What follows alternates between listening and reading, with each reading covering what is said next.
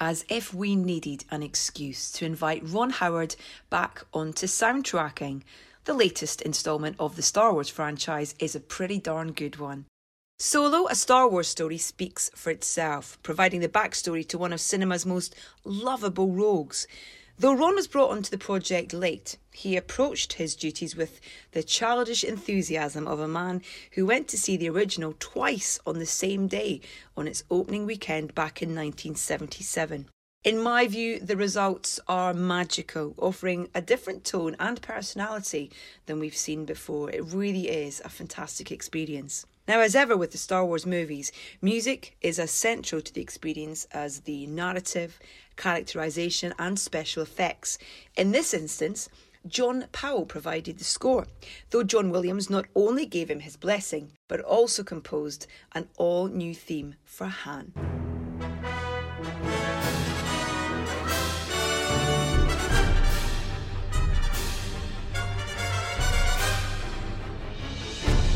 Ron, welcome back to Soundtrack, and thank you for coming back for a, a pleasure. second visit. I, I enjoy it. I enjoy talking about it. Um, congratulations on Solo. Thank I you. had the absolute, genuine pleasure of seeing it yesterday. Thank you. And it was a real physical experience. I've only watched films with an American audience in the States a few times, but that's what it felt like in terms of the enthusiasm of the crowd How great. and how involved they were and reacting to things. Well, thank you. These, you know, there's something very um, special, of course, about Star Wars and Star Wars fans and the excitement that we feel. It's all, it's almost like sports in a way. Yeah. You know, but with the different kinds of stories, you have slightly different tones. Yeah. This one, because it's young, it's not a war story.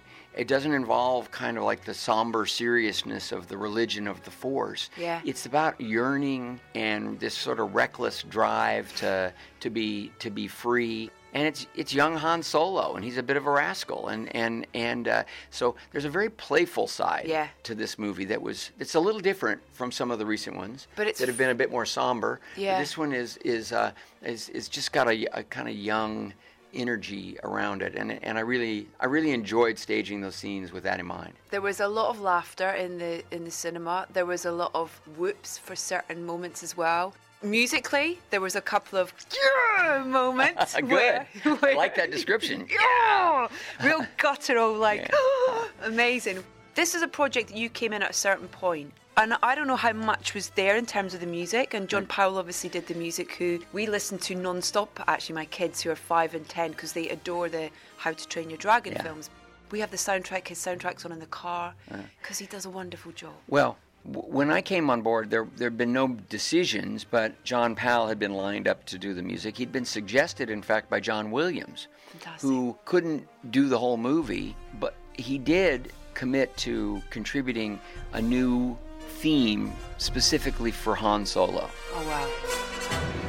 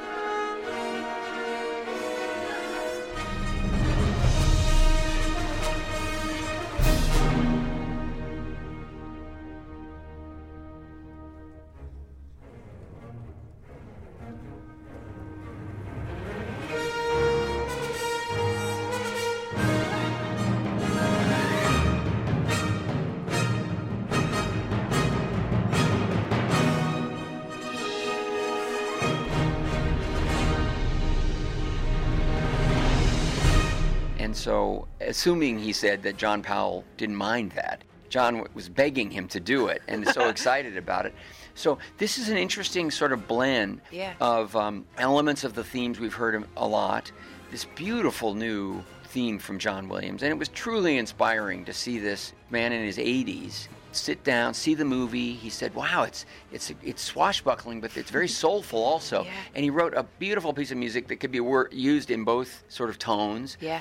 And then John Powell, brilliant composer in his own right, somebody I've long wanted to work with, creating new themes for other characters, including a Chewbacca theme.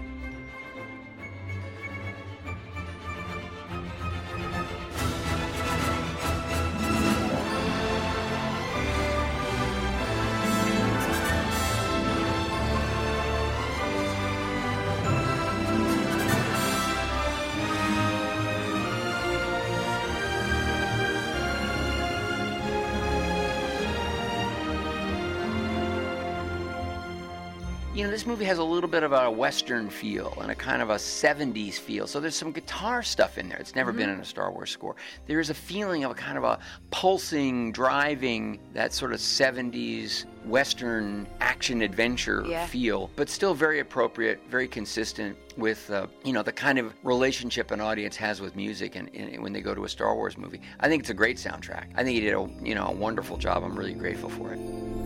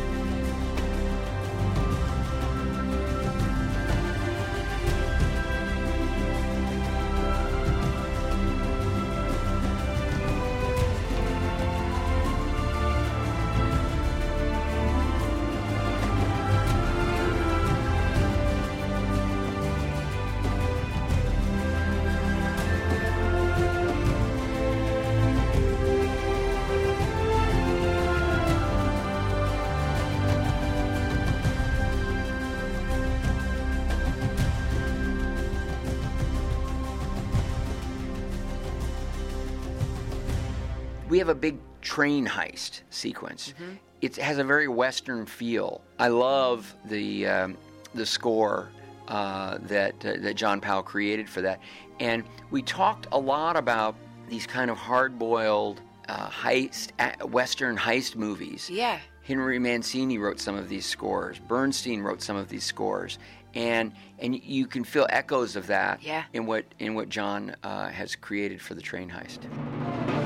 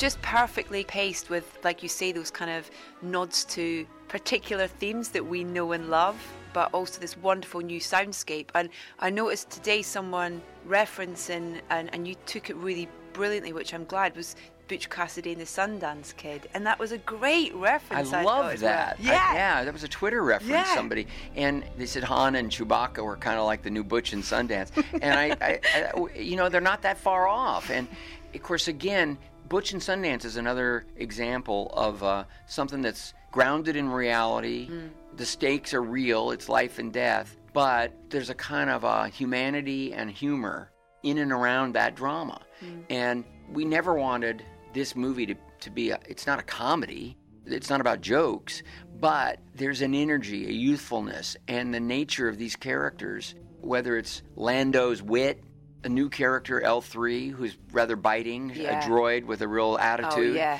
you know, created by Phoebe. Yeah. Um, uh, Phoebe Waller-Bridge, and she's amazing. Or this Han Chewie relationship, yeah. which uh, it is a little like Butch and Sundance. it's hilarious. Was Phoebe physically there, and was yes. it okay? Great. Yeah, Phoebe was always was, physically there, yeah. and all the body language, all the movement was it was her. So yeah. she was she was basically wearing uh, a costume, a robot costume. Yeah.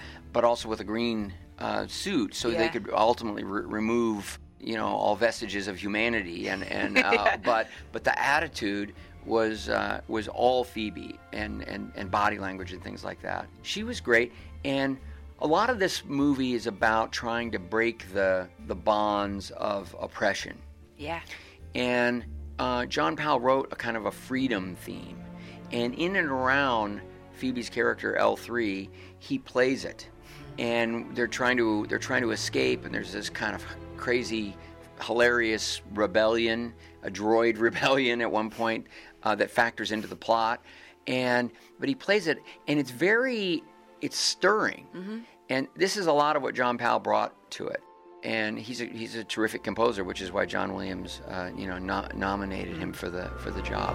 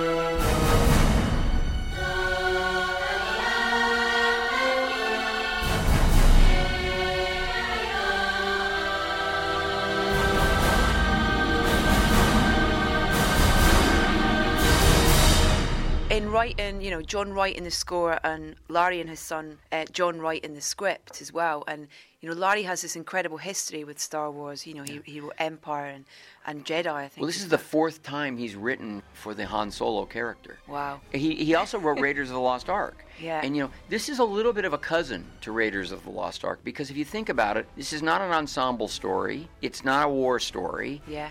It's a single adventure uh, with a, a, a character in the middle who is uh, a little haphazard, uh, sometimes makes some wrong-headed decisions and gets himself into trouble. And John uh, and Larry Kasdan, they love writing that kind of character who kind of has a heart and a soul despite himself, and he gets himself into predicaments. Yeah. And it's fun to see him work his way out. Um, I've got to tell everyone you're wearing a great cap today, um, which has a long time ago in a galaxy far, far away. It's the best It, hat it's, ever. it is a pretty great hat, and I'm honored to uh, to, to actually uh, feel it's okay to wear it. And with that iconic start to these films, to this world, you know, we normally have the crawl with the with the big anthem, and, and we don't have that with, No, with this that's film. Kathy Kennedy and Lucasfilm has tried to separate Yeah. the the Skywalker family saga movies uh, with the traditional crawl from these uh, you know these new sort of branches Yeah. of the galaxy that they're planning to explore. I really applaud their um, courage because these movies are risky.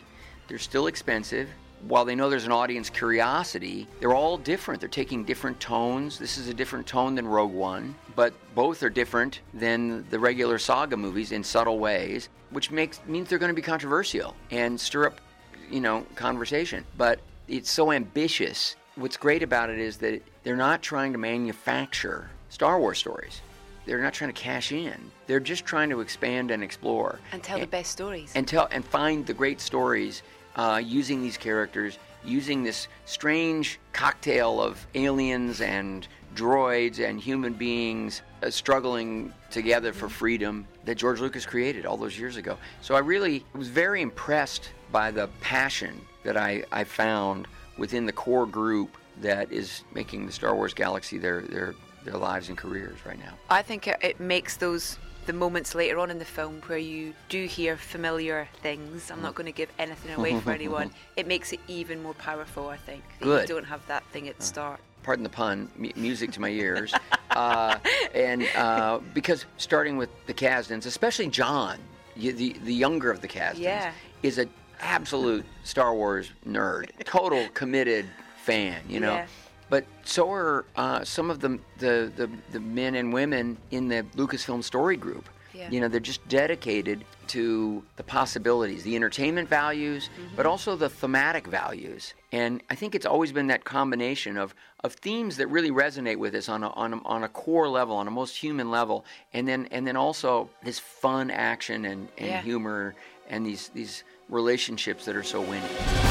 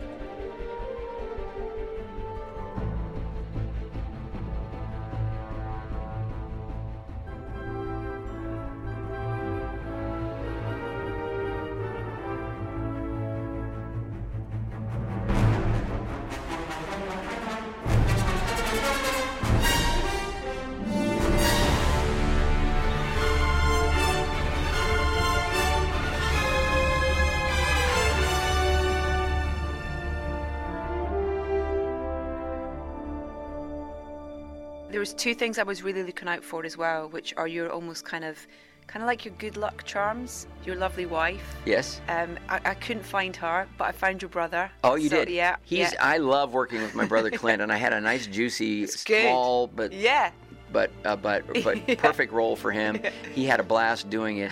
Uh, yeah, my Cheryl. That goes back to uh, when we were 17 years old, and it was the first uh, first uh, Super 8 movie that I entered in a contest. I came in second, which meant a lot to me, and she was in it. And uh, we had just started dating. We had just met, and uh, we've been together all these years. And she's been in everything. She doesn't particularly enjoy it. I'll be honest. Uh, she's kind of an introvert, and she's a writer, and doesn't necessarily want the attention. Uh, but she she knows I'm superstitious about it. And in fact, the scene where she was really, you know, sort of prominently in the movie got cut out. I cut it out. Oh, and awkward. and and when the ILM people uh, found out that I'd taken my good luck charm out, um, and I was saying, "Yeah, but I don't really believe in superstition. It's okay. It's it's, it's whatever the movie needs." They said, As you were sweating. they said, "We do believe in it. We will green screen her in." So they literally we put we shot her in front of a green screen, and they placed her in, in the background. And my rule it's is, amazing. If we know where to look, we can see her. It's sort of where's like where's Waldo. Yeah, yeah, But yeah. it's not like people need to notice or, Okay, or there we you know. So there, she's in there. I love that they did that. She's That's in the spaceport. Okay. I'm going to take my. That was, I think, this is the most guilty I felt as a parent yesterday when I was taking my kids to school. They're five and ten, two boys, and they love the world. They love it. And they were like, What are you doing today, Mum? And I was like, Um, I might be going to see Solo. They were like, What? Without us? I, I'm going to wreck here. I'm going to make sure that it's okay Well, for you. You'll have to bring him back. Oh, and oh it my is- God, yeah, at al- least once. Already, At I can. once. Already, I can tell that it's a. You know, it's a. It's a. Uh, well, this sounds like I'm shilling for the movie, but it is dense in its own way, and people like seeing it a second time. Oh, they get I more out can't of it. wait. I really can't wait.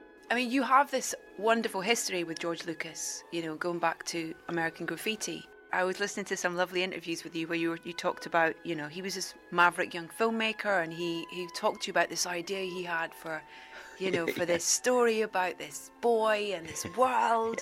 And he kept, he said, well, it's kind of like a Flash Gordon movie, which is the sort of the, the cheesiest of the B movies at that time. I love you know? Flash Uh, well, okay. He said- Gordon's alive? but he said, I don't want, I don't want it to be where the, sh- the spaceship is obviously on wires, kind Yeah, of yeah, bouncing yeah. along in front of Yeah. a painted backdrop of stars. You know, he Mm-hmm. says, I want to use the Stanley Kubrick level special effects, but with an a- adventure movie. He says, and I want the spaceships to go fast. And that's about all he said about it. And I admit, I didn't, I didn't necessarily think it was a great idea, but I didn't say anything. yeah. At that time, sci-fi was really kind of corny, and he elevated it by by using state-of-the-art technology. John Williams' amazing score. Yeah. And again, I think he sort of was inventing this combination of entertainment values that are, you know, funny, uh, and yet you actually care about the, the you know, the stakes. Yeah. Uh, and uh, uh, it's uh, it's unique.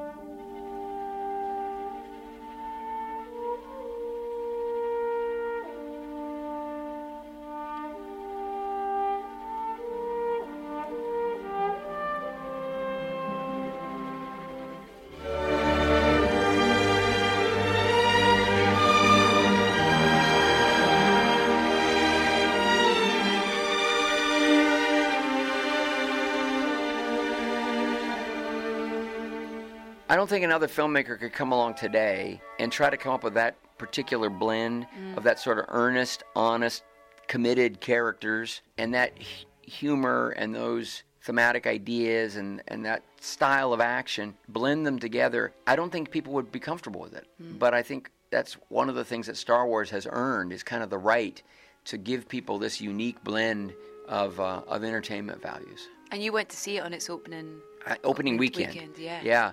My, Cheryl and I went to the Chinese Theater on Hollywood Boulevard to a 10 a.m. show because I was doing Happy Days at that time. And I, Yeah. We shot on Friday nights, so I couldn't go Friday. Um, but uh, f- first thing in the morning, an early morning show, 10 o'clock, and uh, we were just blown away by it. And we, we we left, and there were two massively long lines in front of the Chinese Theater, and we knew it would be two hours to get back in. And I said, "Do you want to do you want to see it again?" And Cheryl said, "Yeah."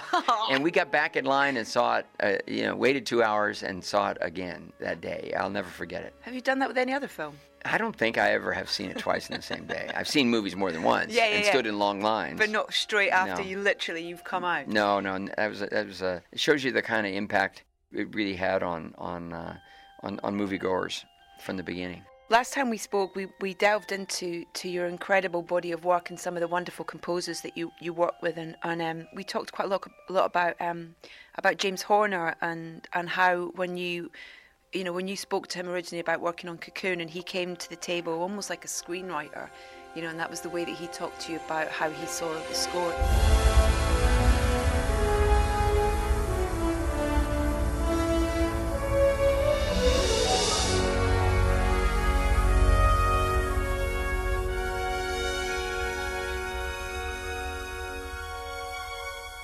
I imagine it's very different with every composer that you work with, that they have their process or they have the way that they communicate with you, their vision or their, their ear for, for the, the picture. Well, the best composers are, are all very good storytellers. And if you have a, a conversation with Hans Zimmer about the movie, it's not just about the music. You know, he'll contribute ideas. In fact, when John Powell saw our, our first long cut uh, of solo, he had a couple of very good creative ideas that had nothing to do with music whatsoever. They wow. were storytelling ideas that the editor, Pietro Scalia, and I immediately adopted. And I even we did some rewrites and went back and reshot something, and wow. it was all. And I'm very grateful for, all, you know, all inspired by John Powell's idea and his reaction to the movie. These people are just great storytellers and can be fantastic contributors to the overall process. I love to know whenever possible who the composer is going to be, you know, e- even before you're shooting. Yeah. And try to get the composer to the set and, and make that composer a part of the of the of the process. It's such a great example of, of your collaborative approach to your work in terms of that, you know, you're sat there with your editor working on your movie and you're very open to taking comments from your composer that will, you know, that will, will incur changes on your film. That's an amazingly open and collaborative approach. Have you always, is that always how you've approached filmmaking? Well, when I was younger, I was scared of that because I was afraid I'd be railroaded or or that people wouldn't respect me, uh, and so I was a little more guarded. But as I became more and more experienced and had more confidence, it was uh, easier for me to benefit from the, the brilliance of the people around me and and and still maintain um, you know creative control over yeah. the over the project because I would also have the confidence to say I, I hear you but I, I, don't quite see it that way yeah and everyone would accept it because they also kn- would know that I'm excited to say yes you know?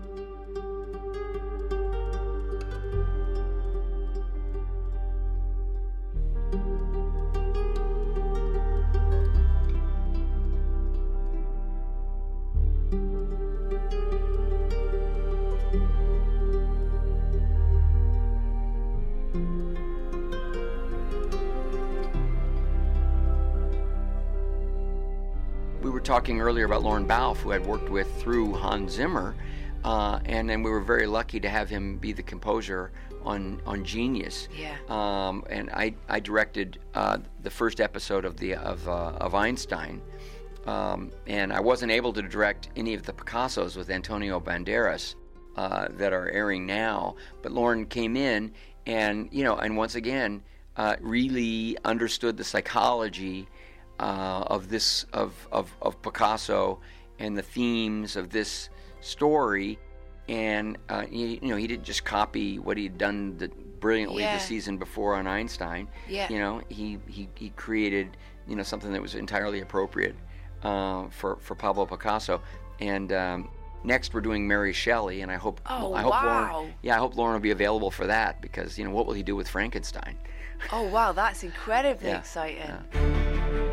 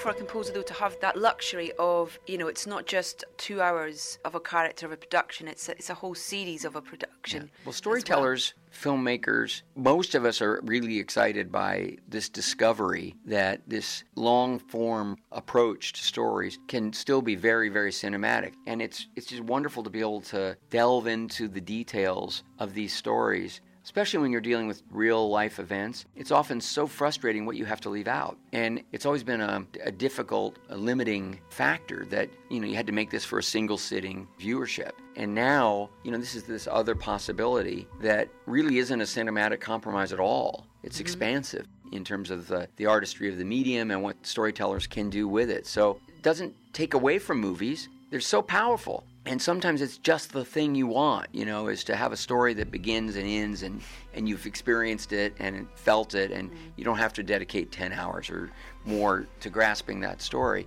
and that's its own you know really potent powerful fun format yeah but i I keep exploring. I keep taking chances. I'm very pleased with the way Solo worked out, but it was a bit of a reckless experiment. Mm-hmm. I came in late, and I and I thought, well, this would be a, a really fun, interesting creative challenge. Well, yeah. I wasn't sure it would be fun. It turned out to be fun. I knew it would be, I'd learn something, and it would be uh, a brand new kind of experience for me. But I did the same thing with the Beatles documentary, which was and, great. We uh, talked to, yeah, uh, we, we, sort of threw myself into that yeah. and realized, oh my lord, I, this is not just a documentary. This is the Beatles. Yeah. Uh, people are really, uh, they're they're they're they're really going to, um, you know, sharpen their sharpen their pencils uh, and and take notes carefully when they watch this. Well, that was that was actually one of the things I wanted to ask you with solo movies. You didn't have to do it. Why did you want to do it?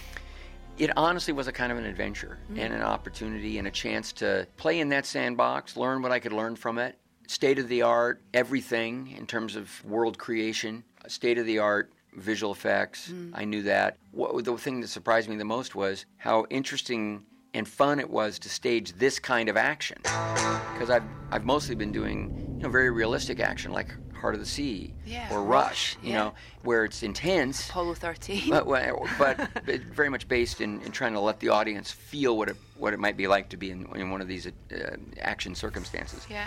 Here, it's about play, it's about imagination, it's about big feelings, and fun to make a movie that aims first and foremost to entertain in the most escapist, immersive ways. Yeah. And it'd been a long time, maybe going back to The Grinch, that I'd done a movie that was that aggressively playful. And uh, I enjoyed it. I'm a driver, and I'm a flyer. I waited a long time for a shot like this. What do you think? Well, what do you know? You got a line on a ship? Yeah, I know a guy. He's the best smuggler around. I heard a story about you. I was wondering if it's true. Everything you've heard about me is true. L3! Let's go of the mean man's face. Who are these guys? If you come with us, you're in this life for good. You might want to buckle up, baby talking about playful, um, before we go, I can't not mention Arrested Development. Yes. Oh, yeah, it's uh, back. Uh, Ooh, uh, it's another one of those. Uh, Mitch Hurwitz and his and his his his cohort, uh, constant cohort, Jim Vallely, and the cast. You know, and Will Arnett contributes sometimes as a writer. Uh, Michael Cera often contributes. Mm-hmm. Jason Bateman is an incredible talent. Yeah. often contributes, and they've all become such superstars in the comedy world that it's uh, sort of impossible to get them together. Yeah. And yet they all rally for Arrested Development yeah. and rally for Mitch Hurwitz. And I'm, I'm really thrilled. You know, I, I love being the uncredited narrator. Uh, and the but, uncredited but extremely well known. but it, it's um, you know it's a good sign when, when when you're doing the narration and you're having a hard time keeping a straight face and not laughing.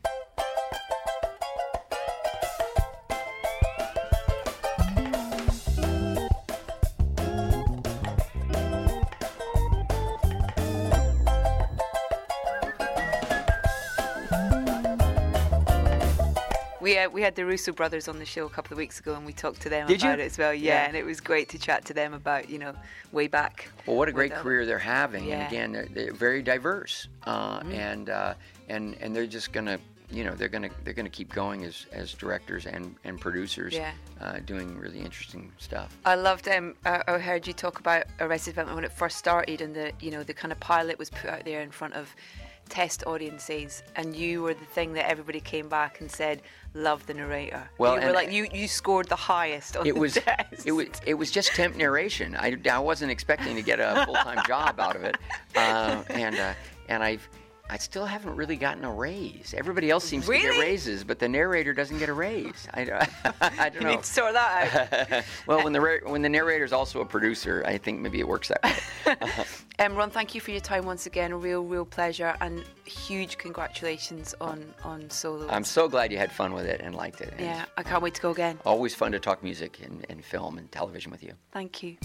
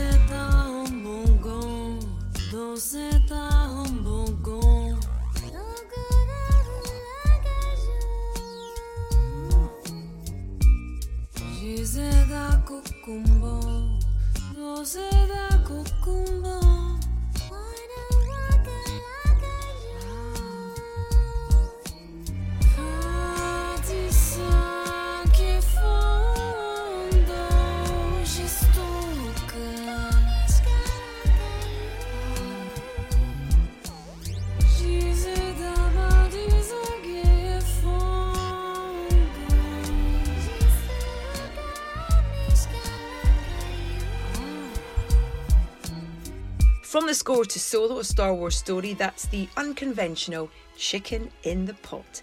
Rounding off this latest episode of Soundtracking with Ron Howard. My huge thanks to Ron for taking the time to talk to us a second time round. He really is an absolute delight to spend time with.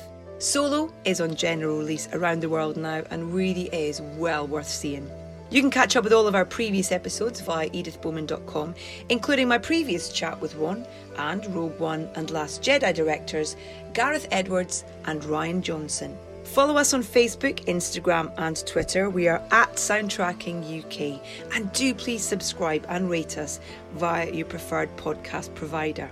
Now, as you know, we here at Soundtracking like to get out and about too. And this June, Moet and Chandon is bringing the party back to London with the opening of Moet Summer House, a unique concept blending a private members club with Moet and Chandon's renowned spirit of generosity. Summer House will open its doors from Friday, June 8th to Sunday, June 10th, with a day to night lineup of cultural events, everything from acoustic performances and DJ sets, supper clubs from renowned chefs, poetry readings, and even live podcasts from us.